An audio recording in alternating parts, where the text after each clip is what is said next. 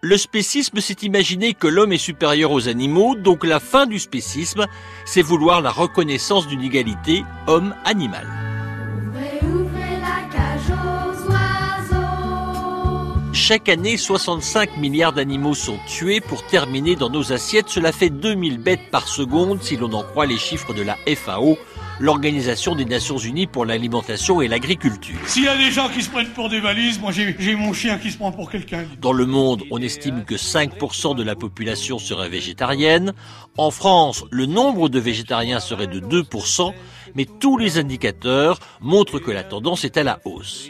Économiquement, le marché végétarien aurait augmenté de 24% ces dernières années. Et le sujet intéresse de plus en plus, puisque la recherche des termes liés au végétarisme a été multipliée par 5 en 10 ans, si l'on en croit les statistiques de Google. Et mon chien, lui, qui n'aura jamais eu l'occasion de se taire, a cru bon d'ajouter, il ne lui manque que la parole. Côté vocabulaire, végétarien, personne qui ne mange pas de viande. Végétalien, personne qui ne mange aucun produit animal. Végan, personne qui ne consomme aucun produit animal du tout, cela veut dire pas de chaussures en cuir par exemple. L'homme qui parle s'appelle Peter Singer, il est australien et il explique que jusqu'à l'âge de 24 ans, il ne s'était jamais intéressé au sujet.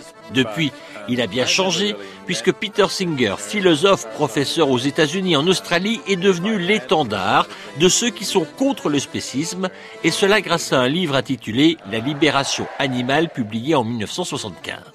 La théorie développée est que tous les êtres sensibles doivent être considérés comme moralement égaux. Depuis le temps que je patiente dans cette chambre noire, j'entends qu'on s'amuse et qu'on chante au bout du couloir. La défense de la cause animale n'est pas nouvelle. Il y a quelques années, la fondation 30 millions d'amis était connue de tous. Mais depuis, d'autres associations sont nées beaucoup plus radicales, comme le mouvement PETA ou la très médiatique association L214, à qui l'on doit les fameuses vidéos choc sur la condition animale.